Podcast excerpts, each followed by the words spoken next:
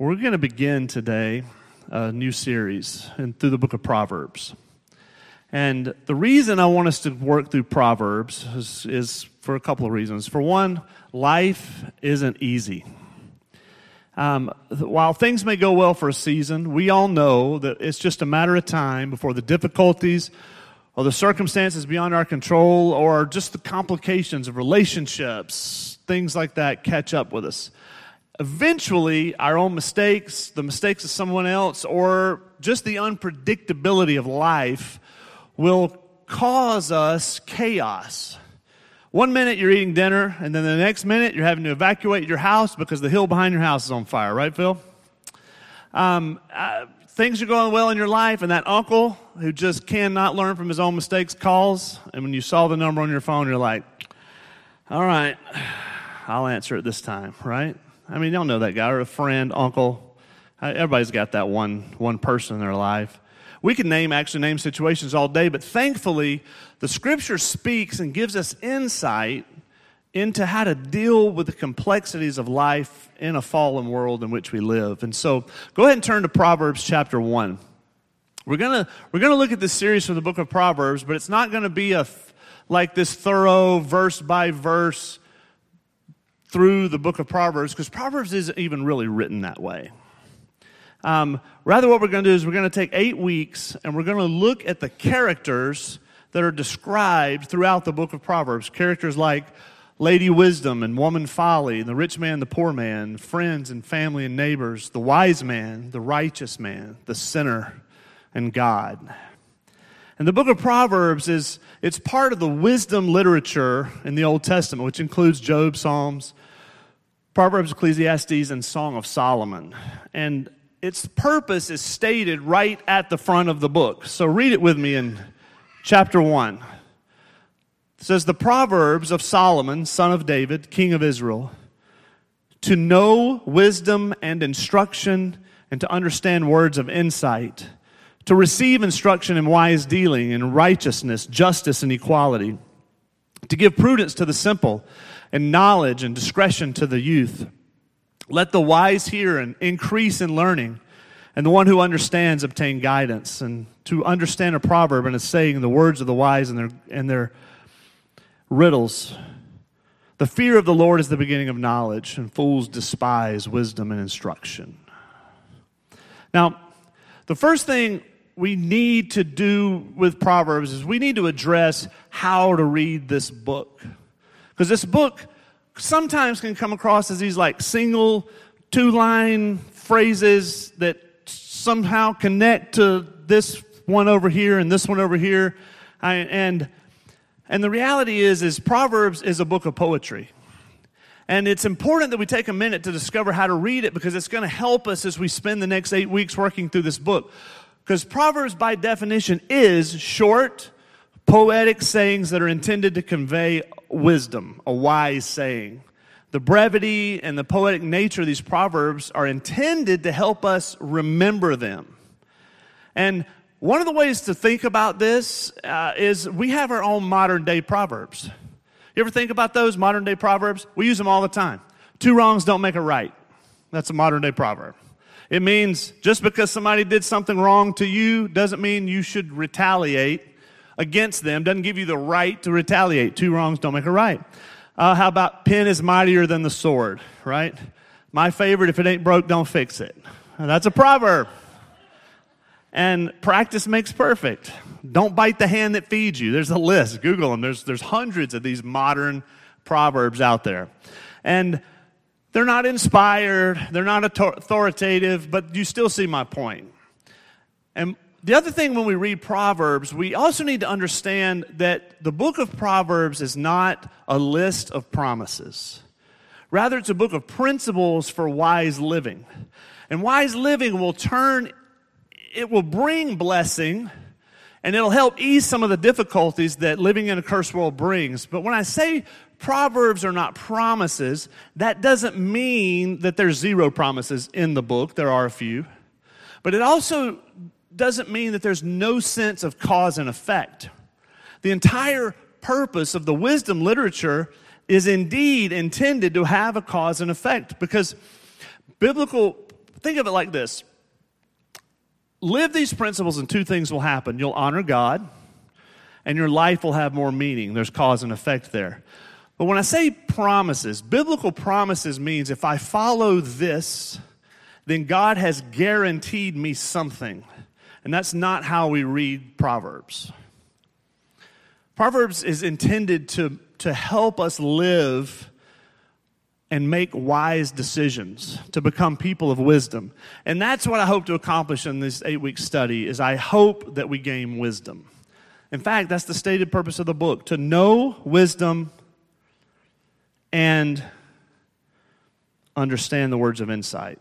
But what is wisdom in verse 7 of chapter 1 we read that wisdom, that the fear of the Lord is the beginning of knowledge. And this is repeated 22 other times in the book. You, you see, is, is Lord capitalized in your Bible? Like all caps? So basically, that's another way of putting the word Yahweh there. And you, you, the fear of Yahweh, the covenant keeper, the author of Scripture, the creator, is the beginning of knowledge. And fools despise wisdom and instruction. See, there's no knowledge, no wisdom that doesn't first begin with a reverence for God. And that's how we have to approach this book. Wisdom begins with acknowledging that we need God. We acknowledge that we depend on God that we're serving God. And another, another way to look at wisdom in Proverbs is to look at some of the words that Proverbs uses to describe what wisdom looks like. Um, words like discipline and correction and insight, understanding, knowledge, discretion, righteousness, justice, fairness. Wisdom's all those things. But the interesting thing about wisdom is wisdom's not intelligence. Wisdom's not intellect. Some of the smartest people I know can't get out of the rain, right? Wisdom is not just knowledge either. Wisdom is knowing when to use the knowledge you have. One of the, I think one of the best descriptions of wisdom is found in Proverbs chapter 30, verse 24. In fact, won't you turn there with me? I'm going to put it on the screen though. This, this description, this is a description of wisdom in Proverbs. 30 24 says, Four things on earth are small, but they're exceedingly wise. The ants are not strong, yet they provide their food in the summer. They store up food in the summer. The rock badgers are a people not mighty, but they build their homes in the cliffs. They knew that would make them safe. The locusts have no king, yet all of them march in rank the lizard you can take in your hands, you can catch it easily, yet you also find it in the king's palaces. You, you see that strength and intellect don't equal wisdom. Wisdom is the ability to look at a situation and understand what to do and how to do it at the right way at the right time. That's wisdom. In fact, another modern proverb that would describe that would be work smarter, not harder. Right? And if you think back to Ephesians 5, we're told in Ephesians 5:15, we're encouraged to, to live as wise. And the book of Proverbs gives us insight and direction in what wisdom looks like. But it's also the last thing that's important when you're reading the book is to realize that just reading Proverbs will not make you wise. In fact, one of the Proverbs is a proverb in the mouth of a fool is as useless as a paralyzed leg. It's Proverbs 26 7. It's an interesting analogy, but there you go. If you don't exercise the wisdom you know, then you aren't wise. You're actually a fool, according to the book of Proverbs. And as we look at the characters from the book of Proverbs, it's important to know who the book is written to. This book is wisdom passed from a father to a son. In fact, In verse 8, which Danny read this morning of chapter 1, it says, Hear, my son, your father's instructions, and forsake not your mother's teaching, for you are a graceful garland for your head and pendants for your neck. And throughout the book, the father will talk with the son about the path of life and who he's going to encounter on this journey. And that's what we're going to look at the people that the son encounters on the journey. We'll, we'll see this path, this metaphor used over and over again. And it's used in a lot of literary work. Uh, the, this, this concept of a path and a journey was used in Pilgrim's Progress by John Bunyan. Uh, poems like Robert Frost, um, The Road Not Taken. And we want to keep this, this journey, this path in mind as we work through these characters that the son will encounter. Uh, because these characters are going to be people that we encounter in our own lives. And hopefully, we can find ourselves recognizing ourselves in some of these characters and not recognizing ourselves in some of the others. Well, well, we know that life is going to bring us into contact with many people and many decisions and Proverbs will teach us how to live wisely, make wise decisions, and address everyone around us as we travel our own path, just as it teaches the son in the book of Proverbs. Now, all through the book of Proverbs, there's a choice presented to the son. And that's where we're going to focus today. The son, in the opening parts of Proverbs, and then later in the second half of Proverbs, is being enticed, he's being seduced down different paths by two different women. And today I want us to look at these two women in the book of Proverbs. In chapter 1, verse 21, the son is introduced to our first character, Lady Wisdom.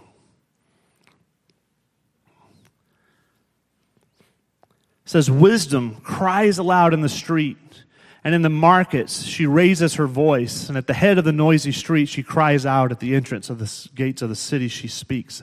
Then turn over to chapter 8. Chapter 8, verse 1 wisdom's call. Do not, does not wisdom call, does not understanding raise her voice? On the heights beside the way, at the crossroads, she takes her stand, beside the gates in the front of the town. At the entrance of the portals, she cries aloud. And where does Lady Wisdom speak? Here, we see wisdom in, in, in, in this section of uh, chapter 1 and chapter 8. Here's what we see wisdom is not hidden. She's where the people are gathered. It, she's in the crowded streets. She's in the public places. She's everywhere people are gathered. And she doesn't discriminate her message isn't just for kings and rulers, but it's shouted from the entrance of the city, the place where everyone has to pass. And the message of God's truth is for the marketplace, not the palace. And she doesn't, doesn't whisper this message in hopes that someone might listen. She cries it from the high places. She stands at the crossroads shouting, and in the gates, where everyone must pass, and her words are not limited to just those that listen. She warns everyone around her to heed her words. Her words have value in all of life, and her words are for the boardroom and the classroom and the, and the judge's chamber and the sanctuary. And, and these words of wisdom should be heeded in the everyday mundane portions of life as well as in difficulties. And then in chapter 8, verse 4, she says to the son, here are the attributes of wisdom. To you, O men, I call. I, I, and my cry is to the children of man. O simple ones, learn prudence. O fools, learn sense. Hear, for I will speak noble things, and from my lips will come what is right. For my mouth will utter truth, and wickedness is an abomination to my lips. All the words of my mouth are righteous. There is nothing twisted or crooked in them. They are all straight to him who understands, and right to those who find knowledge. Take my instruction instead of silver, and knowledge rather than choice gold, for wisdom is better than jewels, and all that you may desire cannot compare with her. She tells the son her words are noble. Her, her motives are pure. She only speaks truth. She doesn't even have the ability to lie to the son. And those who follow her will find righteousness and gain knowledge that's better than gold and better than jewels and better than silver. And then keep reading in Proverbs 8 12. It says, I, wisdom, dwell with prudence. And I find knowledge and discretion. And the fear of the Lord is hatred of evil, pride and arrogance, and the way of evil and perverted speech. I hate. I have counsel and sound wisdom. I have insight. I have strength. By me kings reign and rulers decree what is just. And by me princes rule and nobles all who govern justly. I love those who love me, and those who seek me diligently find me, and riches and honor are with me, enduring wealth and righteousness. My fruit is better than gold, even fine gold, and my yield than silver. And I walk in the righteousness in the paths of justice granting an inheritance to those who love me and filling their treasuries. Here in these verses, she continues to entice the son with the benefits of wisdom. Wisdom tells the son, Pursue me, and you'll find other riches, which are good judgment and knowledge and discretion but in order to be with me, she says, you, you must reject pride and arrogance and the evil way and the perverted mouth. And then in verse 17, she says, I love those who love me, and those who seek me diligently find me. And those she loves will find riches and honor and enduring wealth and righteousness. And then verse 22, we actually get the history of wisdom. We see her origin. Verse 22 of chapter 8 says, The Lord possessed me at the beginning of my work, his work, the first of his acts of old. Ages ago, I was set up at the first, before the beginning of the earth, and when there were no depths, I was brought forth, and when there were no springs abounding with water. Before the mountains had been shaped, before the hills I was brought forth, and before he had made the earth with its fields, or the first of the dust of the world. She was there during creation, verse 27. When he established the heavens, I was there. When he drew a circle on the face of the deep, when he made firm the skies above, when he established the fountains of the deep, and when he assigned to the sea its limit so that the waters might transgress his command, when he marked out the foundations of the earth, then I was beside him like a master workman, and I was daily his delight, rejoicing before him always rejoicing in his inhabited world and delighting in the children of men. Now, wisdom has established her pedigree. She's, she's ancient and worthy of consideration. And then she makes the plea to the son at the end of this chapter on why he should choose her. Verse 32 And now, O sons, listen to me. Blessed are those who keep my ways. Hear instruction and be wise and do not neglect it. Blessed is the one who listens to me, watching daily at the gates, waiting beside my doors. For whoever finds me finds life and obtains favor from the Lord. But he who fails to find me injures himself, and all who hate me love death.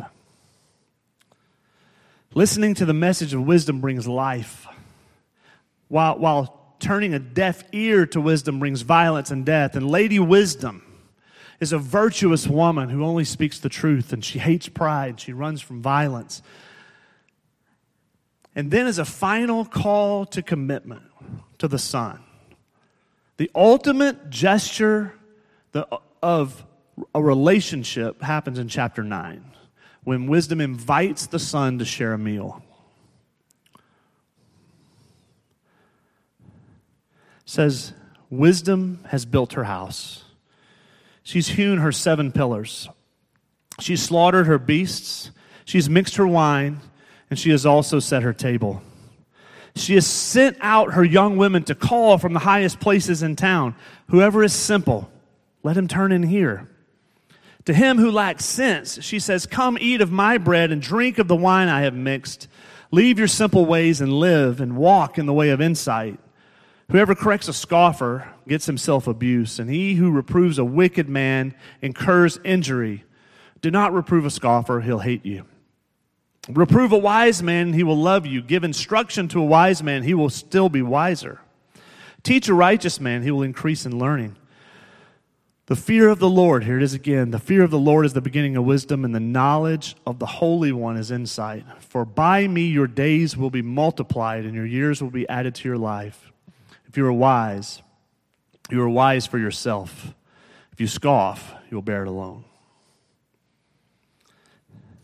And that's her invitation. That's her final invitation to the son come dine with me.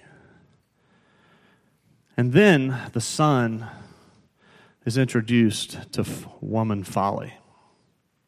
Now, there's a second woman who entices the son along this path, and her name in the book of Proverbs is Folly. And the description of folly is found in, again, in Proverbs 9 when she makes her invitation to the son. Her come dine with me invitation to the son in verse 13. It says, The woman folly is loud. She's seductive and knows nothing. She sits at the door of her house. She takes a seat at the highest places of town, calling to all those that pass by who are going straight on their way. Whoever is simple, let him turn in here, and to him who lacks, sense, she says, stolen water is sweet, and bread eaten is secret is pleasant. But here's what the son doesn't know he does not know that the dead are there, that her guests are in the depths of Sheol. Like wisdom, folly put her house on the heights of the city. And folly calls out. In fact, she crassly calls out, brashly calls out to those who are on the straight path. And while the allegory of folly is a temptation of sin, an obvious temptation of sin, there's a subtle but direct reference, particularly to sexual sin here. Folly, you'll notice, unlike wisdom, she doesn't even try hard. She doesn't even leave her house. She just stands in her doorway. She just lazily leans against the door and obnoxiously says, Hey, come over here.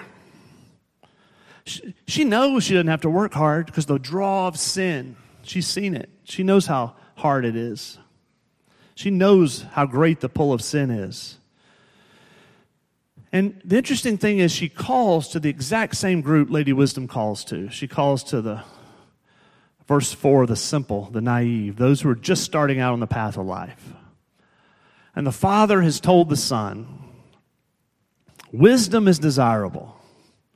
And that a life with wisdom will bring peace and it'll bring a long life. But folly, she calls the Son away from the Father's instructions and says, ah, he doesn't know what he's talking about. Folly doesn't even pretend to be virtuous. She doesn't even hide her motives. In fact, she entices the son, but she doesn't even try to trick him. Here's what she says Turn in here my, my water's stolen, but it's the sweetest water you've ever had. Come dine with me. All of my food is forbidden. And if you eat with me, you'll have to keep it secret. But that just makes it better, right? I mean, what happens in the house of folly stays hidden. But after all, don't the best things? I mean, come on, the, the things that are the most fun, the things that need to be hidden away, can you think of a city slogan that talks about that? However, she keeps one piece of information from the Son found in verse 18. But he does not know that the dead are there, that her guests are in the depths of Sheol. All who choose the path of folly will eventually find themselves dead, devoured by her, poisoned by this stolen water, and then their souls thrown into hell. Now, there's two choices presented here in the book of Proverbs between wisdom and folly. And as we read today, we can see beneath the imagery, beneath the allegory, that we're faced with the same choice that the son in Proverbs is faced with. Which of these two women will we follow? Which one will entice us and seduce us, Lady Wisdom or folly? Will we choose the righteous path or will we drink the sweet water of folly that'll poison our very souls? And to understand Proverbs, we need to put ourselves in the shoes of the Son. We're the audience. We, we need to make a decision follow wisdom or follow folly. Because wisdom resides at the highest point in the city, the place where a temple would be built. And Lady Wisdom in this, this text represents God and his, his relationship with his people. And just like in other ways, God's represented in Scripture as a warrior and a shepherd and a spouse and a king and a father. But folly, she has her house on the highest places too. And when she calls to those walking by, she says, she takes a seat on the highest places of town.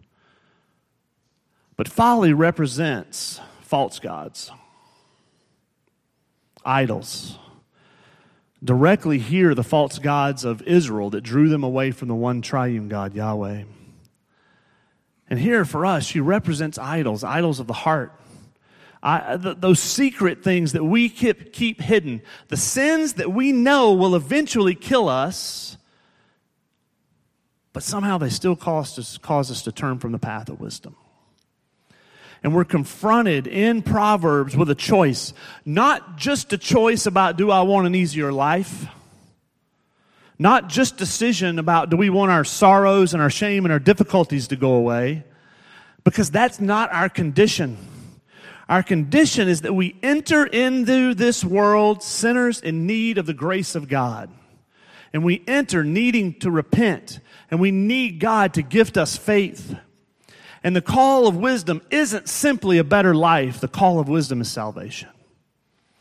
And wisdom allows us, when we become believers, to even in the stresses and the chaos of life, to be like Paul in 2 Corinthians 4, and he said, When we're afflicted in every way, but we're not crushed, we're perplexed, but not driven to despair.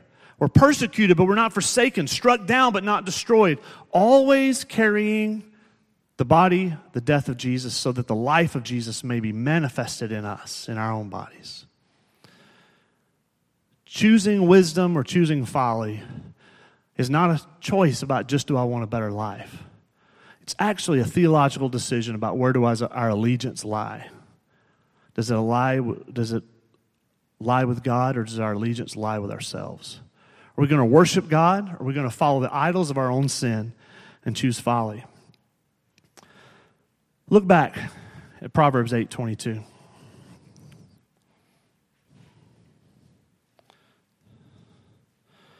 This is the origin story of wisdom. It says, The Lord possessed me at the beginning of his work and the first of his acts of old. Ages ago I was set up, and at the first, before the beginning of the earth, when there were no depths, I was brought forth, and when there were no springs abounding with water, before the mountains had been shaped, before the hills I was brought forth. Before he had made the earth with its fields or the first of the dust of the world. Wisdom has been there from the beginning. If wisdom has been there from the beginning and was the one who made the world, then who better to help us navigate the chaos and the hazards of life than wisdom? Wisdom calls us to dine with her and to enter into an intimate relationship with her. And so, how do we follow wisdom? How do we choose wisdom? We do that by choosing Christ. Who was there at the beginning? John 1 1. In the beginning was the Word and the Word was with God, and the Word was God. He was in the beginning with God, and all things were made through him, and without him was not anything made that was made. And him was life, and life was the light of men.